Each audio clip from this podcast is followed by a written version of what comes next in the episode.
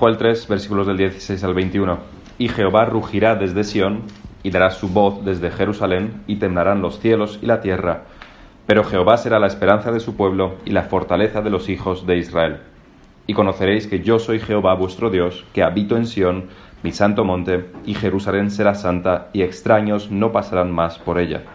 Sucederá en aquel tiempo que los, que los montes destilarán mosto, y los collados fluirán leche, y por todos los arroyos de Judá correrán aguas, y saldrá una fuente de la casa de Jehová, y regará el valle de Sittim.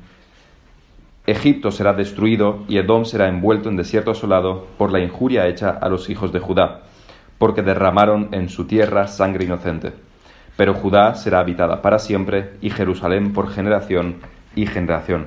Y, y limpiaré la sangre de los que no había limpiado, y Jehová morará en Sión en, este sermón estamos llegando al final del libro de Joel y al llegar a los últimos versículos de este libro, de este profeta menor, no nos debe sorprender que el mensaje sea, se convierta en un mensaje de esperanza al pueblo de Dios, al cual se le hacen promesas de restauración y de perpetua bendición. Y no nos debe sorprender porque este es el patrón que tenemos en las escrituras.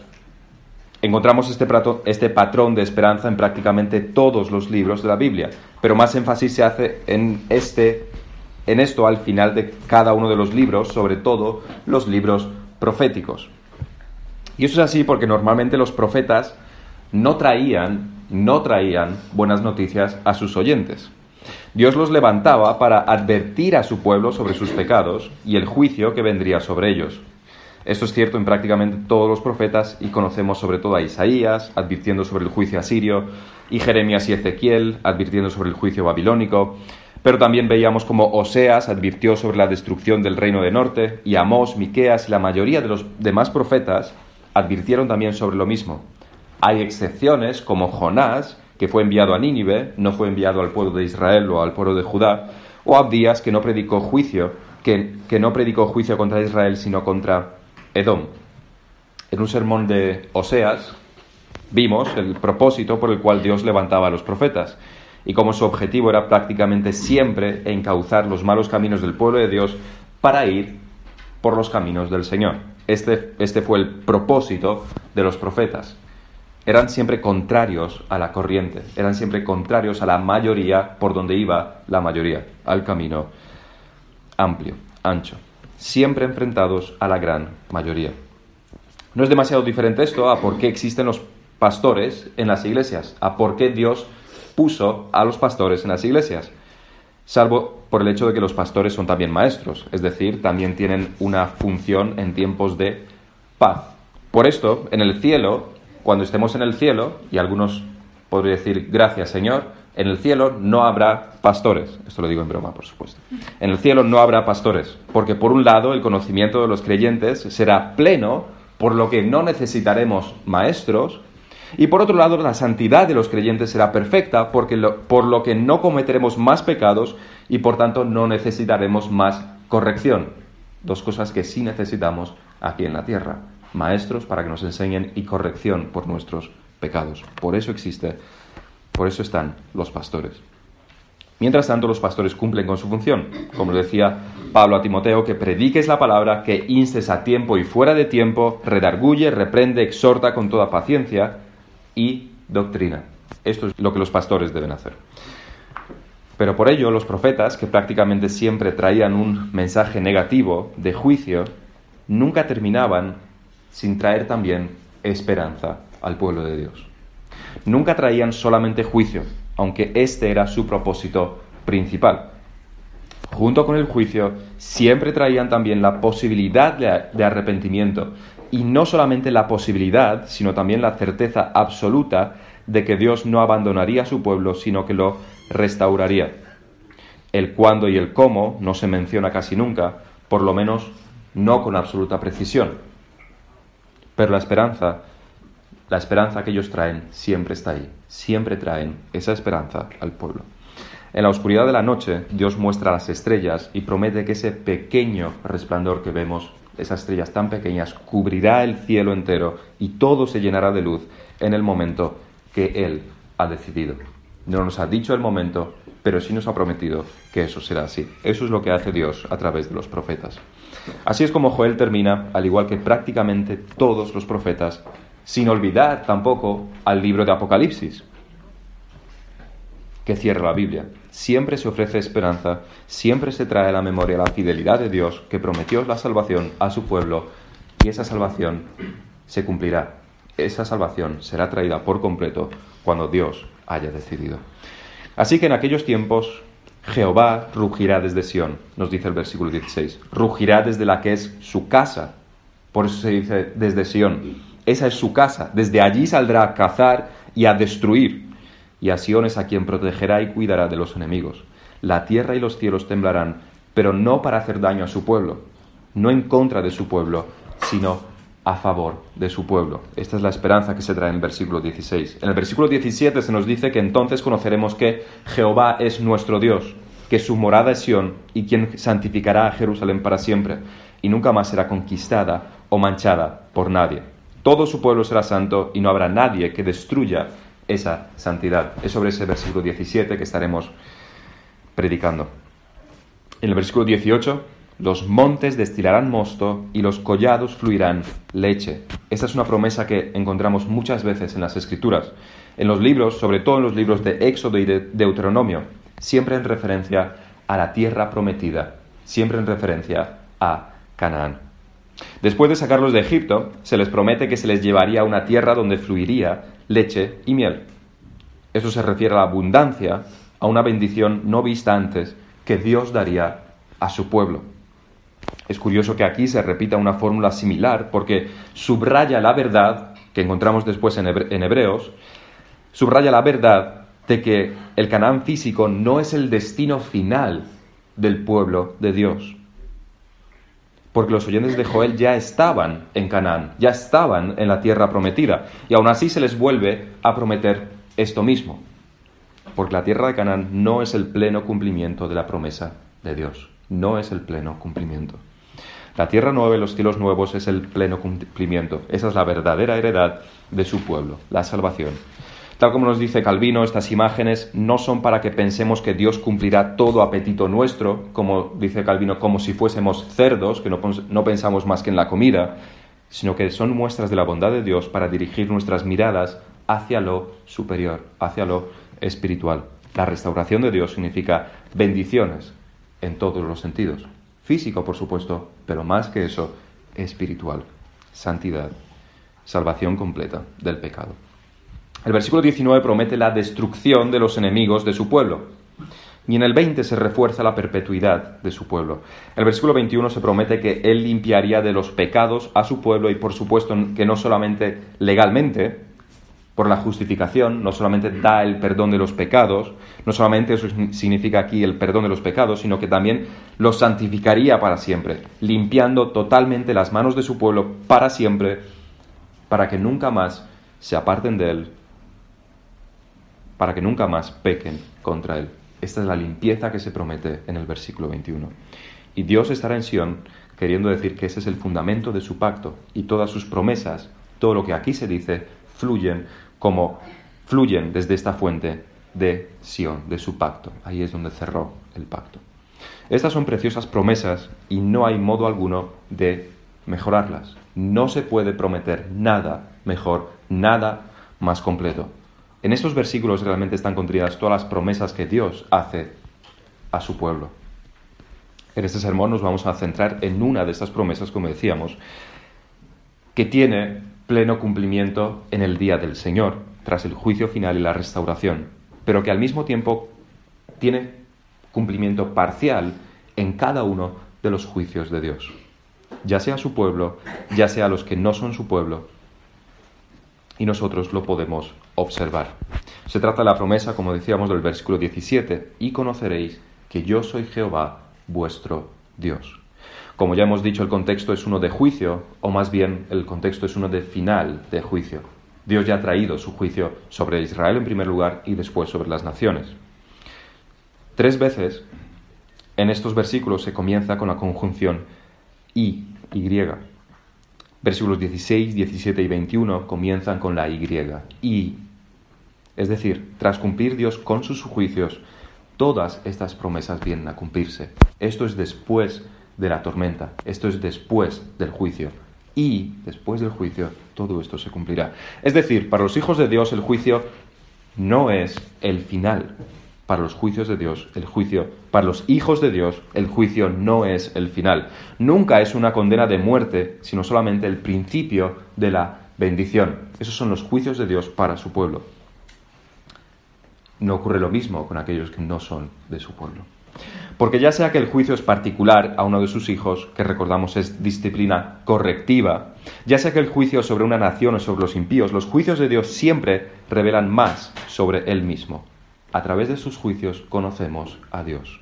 Entonces, en el juicio conoceremos a Dios. Los juicios de Dios nos revelan su carácter, sus obras y su voluntad, y no solamente a nivel intelectual, sino experimental un conocimiento más pleno de Dios a través de sus juicios. Esto es lo que Dios nos da como uno de los beneficios, como una de las bendiciones de sus juicios. Un conocimiento más pleno de Él mismo. Igual que podemos tener datos sobre los terremotos, lo sabemos categorizar en la escala de Richter y tenemos ese conocimiento intelectual sobre ellos, si alguna vez un terremoto grave llega a ocurrir en nuestra zona, nuestro conocimiento dejará de ser solamente intelectual nuestros sentimientos estarán también involucrados. Desde luego también aprenderemos más a nivel intelectual sobre los terremotos, nos interesará más, los temeremos más, afecta a nuestro corazón. Nuestro conocimiento, después de esto, si ocurriese un terremoto en nuestra zona, nuestro conocimiento sería, será totalmente diferente a lo que tuvimos hasta entonces. No solamente más conocimiento, sino un conocimiento de diferente naturaleza. Algo así ocurre con la revelación de Dios en sus juicios. Por ello vamos a ver en primer lugar la importancia que las escrituras dan al conocimiento. Y en los puntos siguientes cómo Dios nos revela su voluntad, sus obras y su carácter a través de sus juicios. Así que en primer lugar, la importancia del conocimiento en las escrituras. La, importancia del conocimiento en las escrituras. Se puede empezar argumentando sobre por qué el conocimiento es importante y vital desde muchos lugares de las escrituras y desde la naturaleza misma. Pero empecemos por lo que tenemos más cerca, que es el versículo que estamos exponiendo, el 17, y conoceréis que yo soy Jehová, vuestro Dios. No perdamos de vista la importancia, como decíamos, de la conjunción y, porque indica el fin y el cumplimiento, indica cuál será el resultado de todas las obras que Dios hizo anteriormente en este caso en todo el libro de Joel, todos los juicios que trajo sobre los israelitas en primer lugar y también sobre las naciones en último lugar. Indica el propósito de por qué se ha dado todo lo anterior. Es decir, Dios quiere que con todo lo expuesto en el libro de Joel, y específicamente el juicio severo a las naciones y la destrucción de las naciones, y por tanto la liberación de su pueblo, la aplicación de la justicia, de todo esto, el final de todo esto, el propósito que se busca es que su pueblo conozca a Dios. Esto es lo que Dios está buscando con todas estas obras. Es decir, todas estas obras son hechas con el propósito de que el pueblo de Dios conozca a Dios. Instintivamente diríamos que esto puede ser verdad en cierta manera, pero que tampoco puede ser toda la verdad. No puede ser que Dios haga todo esto solamente para con este propósito, porque aquí estamos abarcando prácticamente todas las obras de Dios, ya que el juicio de los impíos y la salvación de su pueblo están contenidas aquí.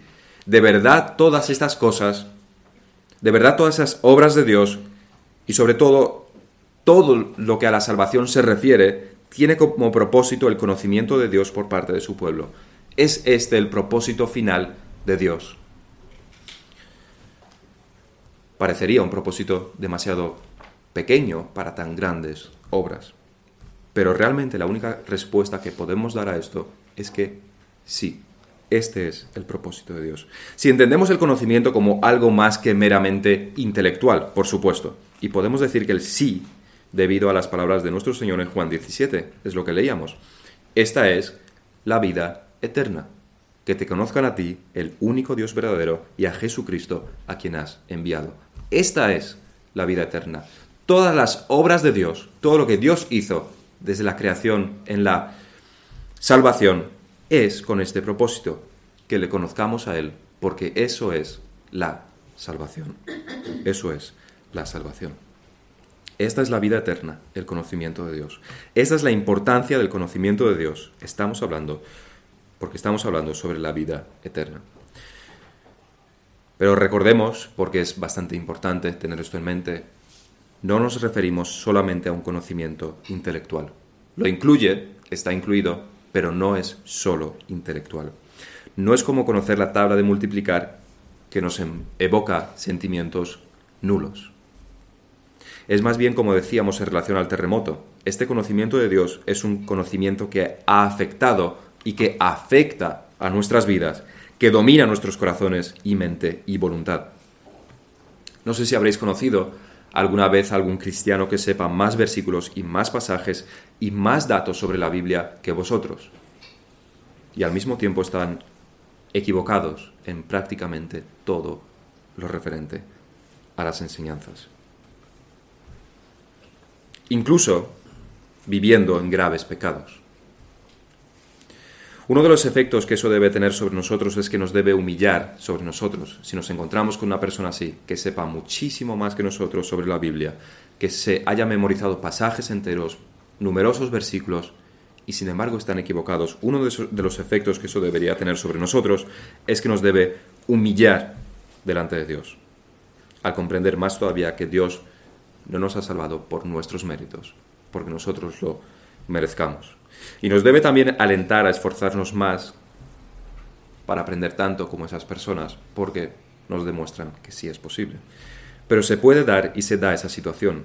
¿Cuántos escribas y cuántos fariseos no sabrían más textos que los apóstoles, más porciones de las escrituras que los apóstoles, que eran que fueron en su mayoría pescadores y sin embargo esos están en el infierno y los apóstoles, los simples pescadores, están con el Señor. No es ese conocimiento intelectual frío del que estamos hablando cuando hablamos del conocimiento de Dios, sino del conocimiento que afecta a todo el ser y se parece más, porque la Escritura así lo dice, al conocimiento de los cónyuges en el matrimonio que al conocimiento matemático. Ese conocimiento, este conocimiento, es vital. Por eso las oraciones de Pablo casi siempre incluyen este tema. Pablo casi siempre está orando por conocimiento en las Escrituras. Lo tenemos en Efesios 1.17, por ejemplo. Para que el Dios de nuestro Señor Jesucristo, el Padre de Gloria, os dé espíritu de sabiduría y de revelación en el conocimiento de Él. Colosenses en Filipenses 1.9, y esto pido en oración, que vuestro amor abunde más y más en ciencia y en todo conocimiento Colosenses 1.9, por lo cual también nosotros, desde el día que lo oímos, no cesamos de orar por vosotros y de pedir que seáis llenos del conocimiento de su voluntad en toda sabiduría e inteligencia espiritual. Casi siempre está orando al principio de sus cartas porque este conocimiento es lo que también Él a través del Espíritu Santo les traería a ellos en el resto de la carta. Esa es una manera de completar este conocimiento. En Filipenses 3.8 el apóstol afirma en el texto que todos conocemos, y ciertamente aún estimo todas las cosas como pérdida por la excelencia del conocimiento de Cristo Jesús, mi Señor, por amor del cual lo he perdido todo y lo tengo por basura para ganar a Cristo, por el conocimiento del Hijo de Dios, por el conocimiento de Cristo Jesús. Ese es el conocimiento del cual hablamos. ¿Qué estarías dispuesto a sacrificar por el conocimiento de alguna cosa que tienes? ¿Estarías dispuesto a que te cortasen un dedo para que pudieses recordar la tabla de multiplicar? Yo desde luego no. ¿Estarías dispuesto a que te quitasen la casa para poder recordar los planetas, el nombre de los planetas del sistema solar? Yo desde luego no. No me importaría nada olvidar estas cosas si me costase algo. Pero Pablo lo sacrificó todo por el conocimiento de Cristo. Lo perdió todo, que fue mucho. Y en última instancia perdió también la vida por este mismo conocimiento. ¿Tienes tú este conocimiento de Dios, este conocimiento de Cristo? ¿Estás dispuesto a sacrificar, a sacrificarlo todo por el conocimiento de Cristo? Todo esto nos muestra que el conocimiento de Dios es importante en las Escrituras. Dios le da una importancia vital y podemos y debemos decir que al fin y al cabo Dios creó el mundo, creó el mundo para llenarlo de su conocimiento. Este fue su propósito al crear al hombre, que lo conociera a él para darle la gloria. Y ese es el propósito que cumplirá en la restauración de todas las cosas, como se nos dice en Habacuc 2.14, porque la tierra será llena del conocimiento de la gloria de Jehová, como las aguas cubren el mar. Este es el propósito final, esto es la salvación que Dios traerá al mundo, lo llenará de su conocimiento. Pero vamos a ver a continuación cómo ganamos más conocimiento a través de los juicios de Dios. ¿Cómo ganamos este conocimiento de Dios a través de sus juicios? Siempre teniendo en mente que todos los juicios, todos los juicios de Dios son una miniatura del juicio final. Por tanto, el conocimiento que obtenemos al observar o experimentar los juicios de Dios será multiplicado por infinito en el fin de los tiempos, en el juicio final. Todo lo que podamos aprender ahora a través de los juicios de Dios a las naciones, en nuestro caso personal particular, mucho más, infinitamente más, aprenderemos en el juicio final. En primer lugar, el conocimiento de los juicios que los juicios de Dios nos proporcionan es el conocimiento de la voluntad de Dios. Los juicios de Dios nos enseñan sobre la voluntad de Dios. En teología siempre se ha hecho la distinción entre la voluntad revelada de Dios y la voluntad secreta de Dios. La voluntad revelada es aquella que nos muestra que se nos muestra en las escrituras, que se nos ha revelado, mostrado y entonces que podemos y más que podemos también debemos conocer. Por ejemplo, los diez mandamientos son un ejemplo de la voluntad revelada de Dios. Dios quiere que cumplamos esos mandamientos, es lo bueno y es lo justo, es la voluntad de Dios, la voluntad revelada. Pero también tenemos la voluntad secreta de Dios, aquella que nosotros no conocemos. Se parte aquí del hecho y de la verdad, de la doctrina, que Dios es soberano sobre todo lo que ocurre en el mundo y la verdad es que el mundo es un lugar lleno de pecados. Hay crímenes, violaciones, robos, violencia de todo tipo. Los diez mandamientos se incumplen miles de millones de veces cada día. Pero todo esto está dentro de la voluntad de Dios. No está fuera de ella. Dios no es culpable de pecado. No es responsable de los pecados de los hombres, pero todo lo bueno y todo lo malo que ocurre en el mundo es voluntad de Dios. Uno de los ejemplos más sobresalientes de esto se encuentra en Génesis, en la historia de José.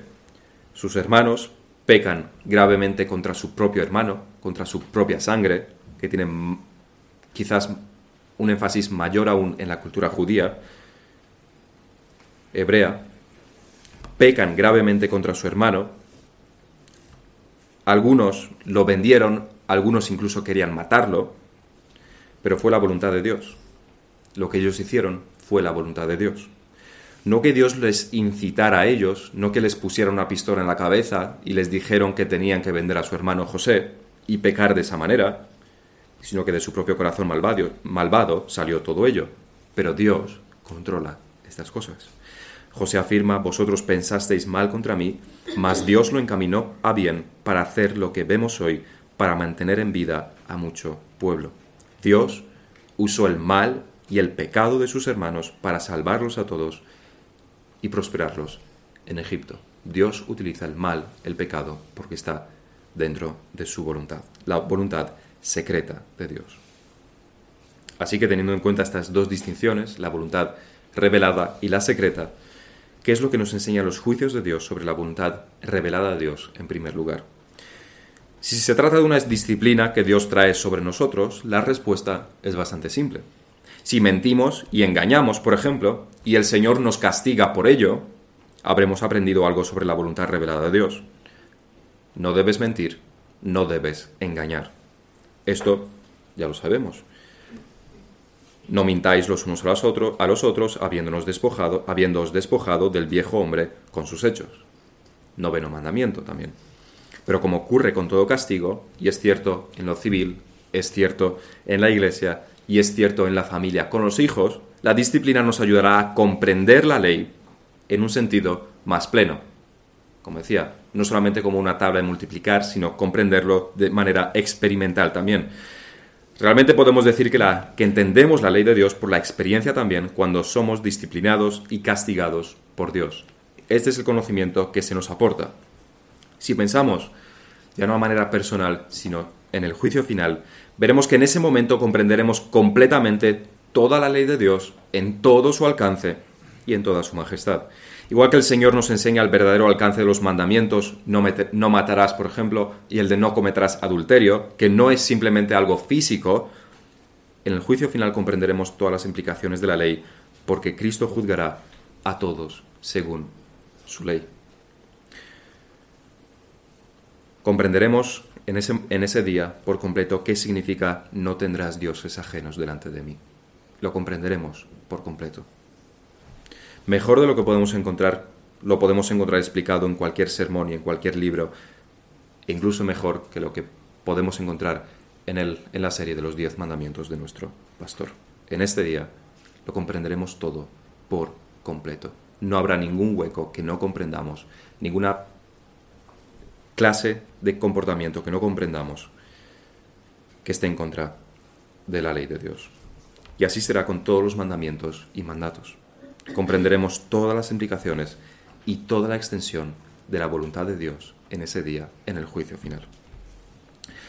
Pero los juicios de Dios también nos muestran la voluntad secreta de Dios, y esto en varios sentidos. En el sentido más personal, de nuevo, cuando Dios nos disciplina a nosotros mismos, en el sentido personal, porque cuando Dios nos juzga y hemos comprendido por qué somos disciplinados, y pensamos y meditamos en ello, que es lo que deberíamos hacer, veremos cómo Dios estuvo obrando durante todo ese tiempo para llevarnos al arrepentimiento. Veremos cómo Dios usó nuestro pecado y nuestra vana manera de pensar y nuestra debilidad para traernos al arrepentimiento verdadero. A través de nuestro pecado juzgado, Dios nos muestra cómo debemos arrepentirnos realmente. Un arrepentimiento que debe ser sincero, de corazón, y donde debe haber una comprensión de la maldad de nuestro pecado. Esto lo obra Dios a través de nuestro pecado, su voluntad secreta. Así que comprenderemos, comprendemos en el arrepentimiento verdadero, que suele estar ligado a la disciplina del Señor, la maldad del pecado y no solamente a nivel intelectual, no solamente decir el pecado es malo, tres por tres son nueve, sino que lo comprendemos, obtenemos un conocimiento más pleno de lo que el pecado es a los ojos de Dios. Rasgad vuestro corazón y no vuestros vestidos, y convertíos a Jehová vuestro Dios. Esto es lo que Dios busca en el arrepentimiento, cuando estamos pecando, en la disciplina que Él nos trae. Comprendemos de esta manera los caminos inescrutables de Dios y vemos cómo Él usa el pecado, nuestro pecado, para acercarnos a Él, para confiar más en Él, para amarlo más a Él. Esto lo aprendemos en los juicios de Dios. Lo cual nos lleva también a nuestro tercer punto, el conocimiento de las obras de Dios, la segunda cosa que los juicios nos revelan sobre Dios, sus obras. Cómo los juicios de Dios nos ayudan a comprender a Dios, Hemos dicho que primeramente los juicios de Dios nos enseñan sobre la voluntad de Dios y ahora en segundo lugar veremos lo que nos, enseñan sobre las obras de Dios. Realmente la voluntad secreta de Dios y las obras de Dios tienen muchos puntos en común, se solapan en muchas maneras, por lo que nos centraremos en este punto sola, en las obras de Dios desde, desde el punto de vista del juicio final. Y conoceréis, después de este juicio, que yo soy Jehová, vuestro Dios, nos decía Joel en el juicio conoceremos más a Dios. Y esto es así porque veremos de manera completa todos los movimientos de Dios en el mundo desde la mismísima creación. Conoceremos a Dios a través del conocimiento del mundo y de los tratos de Dios con el mundo. Veremos, por ejemplo, de manera clara la guerra que hay entre el bien y el mal que se nos describe en Apocalipsis. Veremos cómo el maligno intenta corromper las fuentes del conocimiento de la ciencia y de la religión. Veremos cómo engaña a los habitantes de la tierra, como engañó desde el principio, y cómo también Satanás intenta acabar con los fieles de Dios, y cómo ataca a las iglesias verdaderas y a otras las mantiene en las tinieblas. Pero más aún veremos cómo Dios obró para contrarrestar sus ataques, y eso a través de sus ángeles, de su pueblo. Veremos cómo Dios preservó con su infinita sabiduría a través de la, a la iglesia, a través de los momentos más oscuros, y nos creeríamos que no había ninguna esperanza para la verdad. Aún así, Dios obró para mantenerla, para preservarla. Los juicios de Dios nos muestran las obras de Dios, la manera en que Él trata con su pueblo y con el mundo, por qué ocurre lo que ocurre, cuando Dios juzgará a Satanás, a todos sus ángeles, a todos aquellos que han ido en contra de su evangelio, nos mostrará también todas las obras malas que hicieron en contra de la iglesia, en contra de su pueblo. Ahora confiamos en Dios por la fe, confiamos en su sabiduría, en que Él obra todas las cosas por el bien de su pueblo. Pero en ese momento, después del juicio, en el juicio final, ya no será por fe, porque lo comprenderemos, lo habremos visto todo. Pero sobre todas las cosas comprenderemos más sobre el carácter de nuestro Dios en el juicio final, lo cual nos lleva a la tercera cosa que los juicios de Dios nos revelan sobre Dios. Nos revelan a Dios mismo. Ese es el sentido más completo de lo, que el, lo que el versículo significa. Y conoceréis que yo soy Jehová, vuestro Dios. Conoceremos, más allá de la voluntad de Dios y de sus obras, conoceremos a Dios mismo, no que sean inseparables. Su carácter, sus atributos. Aquí llegamos al pleno significado de lo que significa conocer a Dios. Lo que Joel nos está diciendo es que después del juicio a todas las naciones, lo que es el juicio final, entonces, en ese momento, comprenderemos, conoceremos plenamente a Dios, pero más que eso, conoceremos que es nuestro Dios. Conoceremos que es nuestro Dios. Primeramente, porque lo que los juicios de Dios a las naciones nos enseñan es que Él es inmutable, que no cambia, que no varía en sus planes y en sus propósitos, que sus promesas nunca, nunca se han tambaleado. Santiago nos dice, amados míos, no erréis, toda buena dádiva y todo don perfecto desciende de lo alto, del Padre de las luces, en el cual no hay mudanza ni sombra de variación. Spurgeon dijo en uno de sus sermones, Dios no altera sus planes. ¿Por qué lo haría? Es todopoderoso por lo que puede cumplir su voluntad. No hay nada que, no hay, nada que se lo pueda impedir. ¿Y por qué los cambiaría? Es completamente sabio y por tanto no pudo haber planeado de manera equivocada. ¿Y por qué debería cambiarlos? Es el Dios eterno y por tanto no puede morir antes de que su plan se cumpla. ¿Y por qué los cambiaría? nosotros que somos insignificantes átomos, insectos que trepan por las hojas de la existencia, nosotros cambiamos nuestros planes, pero Él nunca cambiaría, cambiará los suyos. ¿Ha dicho Dios que su plan es salvarme? Entonces, salvo soy. El juicio de Dios revelará que su plan de salvación nunca ha cambiado, nunca se ha tambaleado. Su plan de salvación nunca se ha resquebrajado para ponerlo en peligro en algún momento. Nunca ha estado en peligro de ser cancelado. El juicio final será, será la confirmación definitiva, no por fe, sino por pleno conocimiento de que Dios no cambia. De que Dios ha salvado a su pueblo y ha condenado a los impíos, trayendo el justo juicio que se merecen. Eso es lo que nuestro versículo significa, y conoceréis que yo soy Jehová, vuestro Dios. Específicamente se refiere al conocimiento de Dios en la salvación. Él es Dios porque con su mano todopoderosa vence al mundo y a Satanás, pero más que eso, es nuestro Dios porque ha cumplido sus promesas de salvación y su pacto hecho en Jesucristo en el cual estamos. Por eso es nuestro Dios. Conoceremos a nuestro Dios de manera completa. Por supuesto, en el juicio conocemos también, conocemos y conoceremos también la, la justicia de Dios y su ira. Tal como nunca antes lo habremos visto, en ese día final del juicio final veremos la justicia cumplirse de manera perfecta, tal como nunca antes lo hemos visto. Veremos la condena perfecta, pesada al milígramo por cada uno de los pecados de los hombres. Y veremos la ira de Dios, porque no debemos pensar en un juez sin sentimientos que juzga un caso que no le interesa que no tiene nada que ver con él y que cuanto antes se termine, mejor.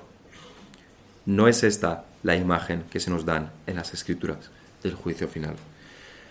Más bien, en las escrituras se nos habla, y de manera bastante con bastantes imágenes sobre la ira encendida de Jehová.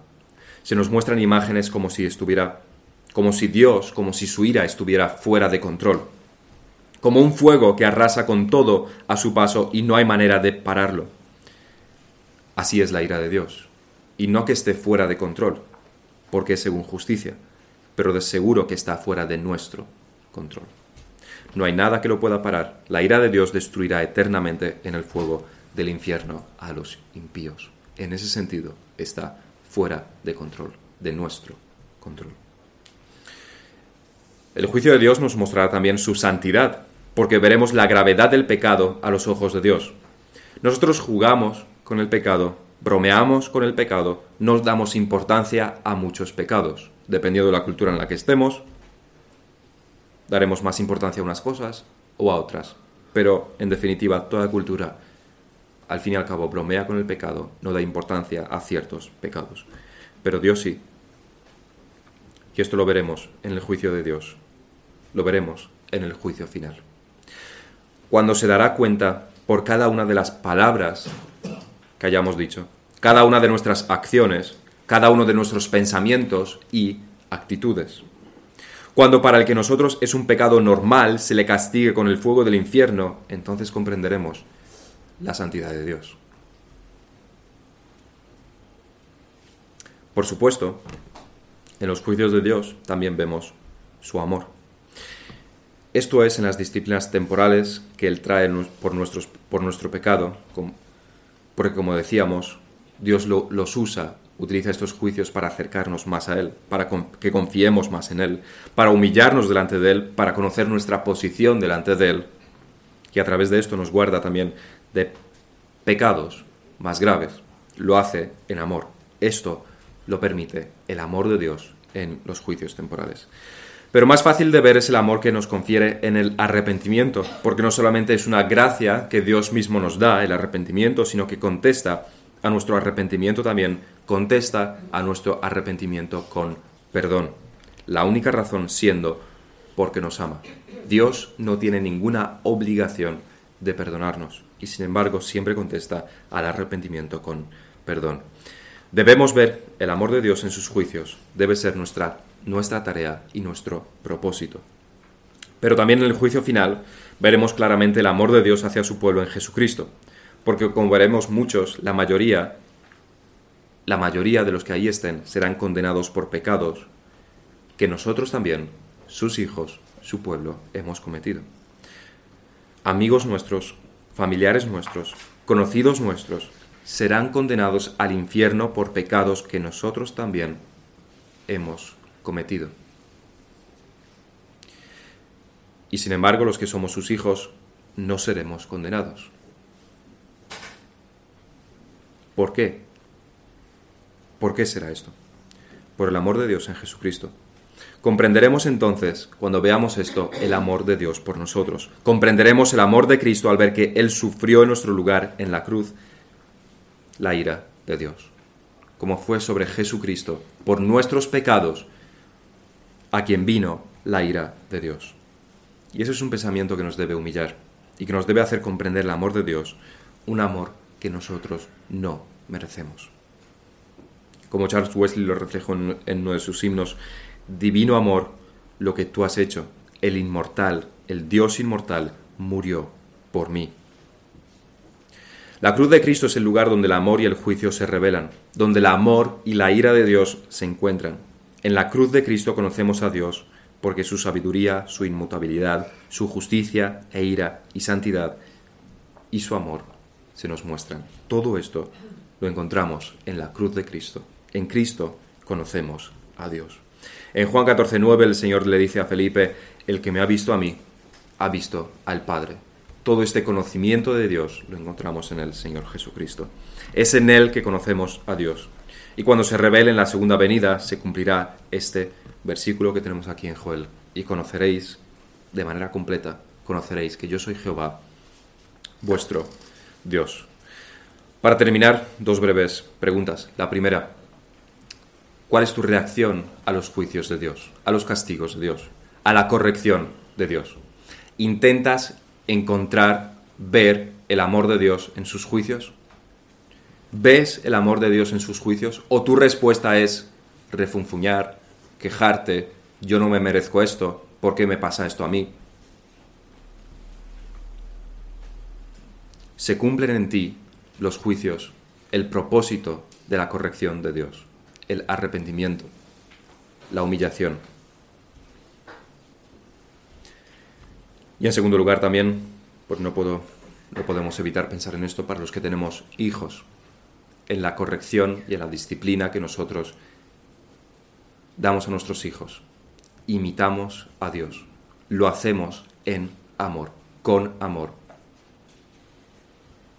Y no por nuestro propio beneficio, sino para que lleguen a glorificar a Dios, a servir a Dios, a que puedan ser hombres y mujeres de Dios.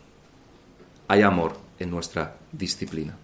Eso también nos lo debemos preguntar. Vamos a terminar en oración.